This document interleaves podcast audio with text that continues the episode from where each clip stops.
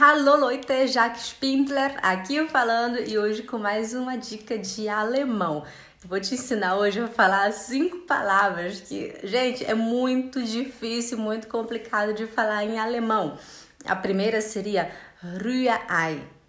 Rührei. Fala junto comigo. Rührei. Tá vendo o U com esses pontinhos em cima? Esses pontinhos se chama Umlaut. Lembra de Zürich, Zurique, Zürich. Então, sempre quando você vê esse U, você vai lembrar que tem que falar U. Lembra de Zurique, Zürich. Rührei. Fala comigo. Rührei. Você não vai falar Rührei. É como se esse R se transformasse num A. Rührei. Rührei. A segunda seria uma palavra que quase eu não consigo falar. Seria Eichhörnchen.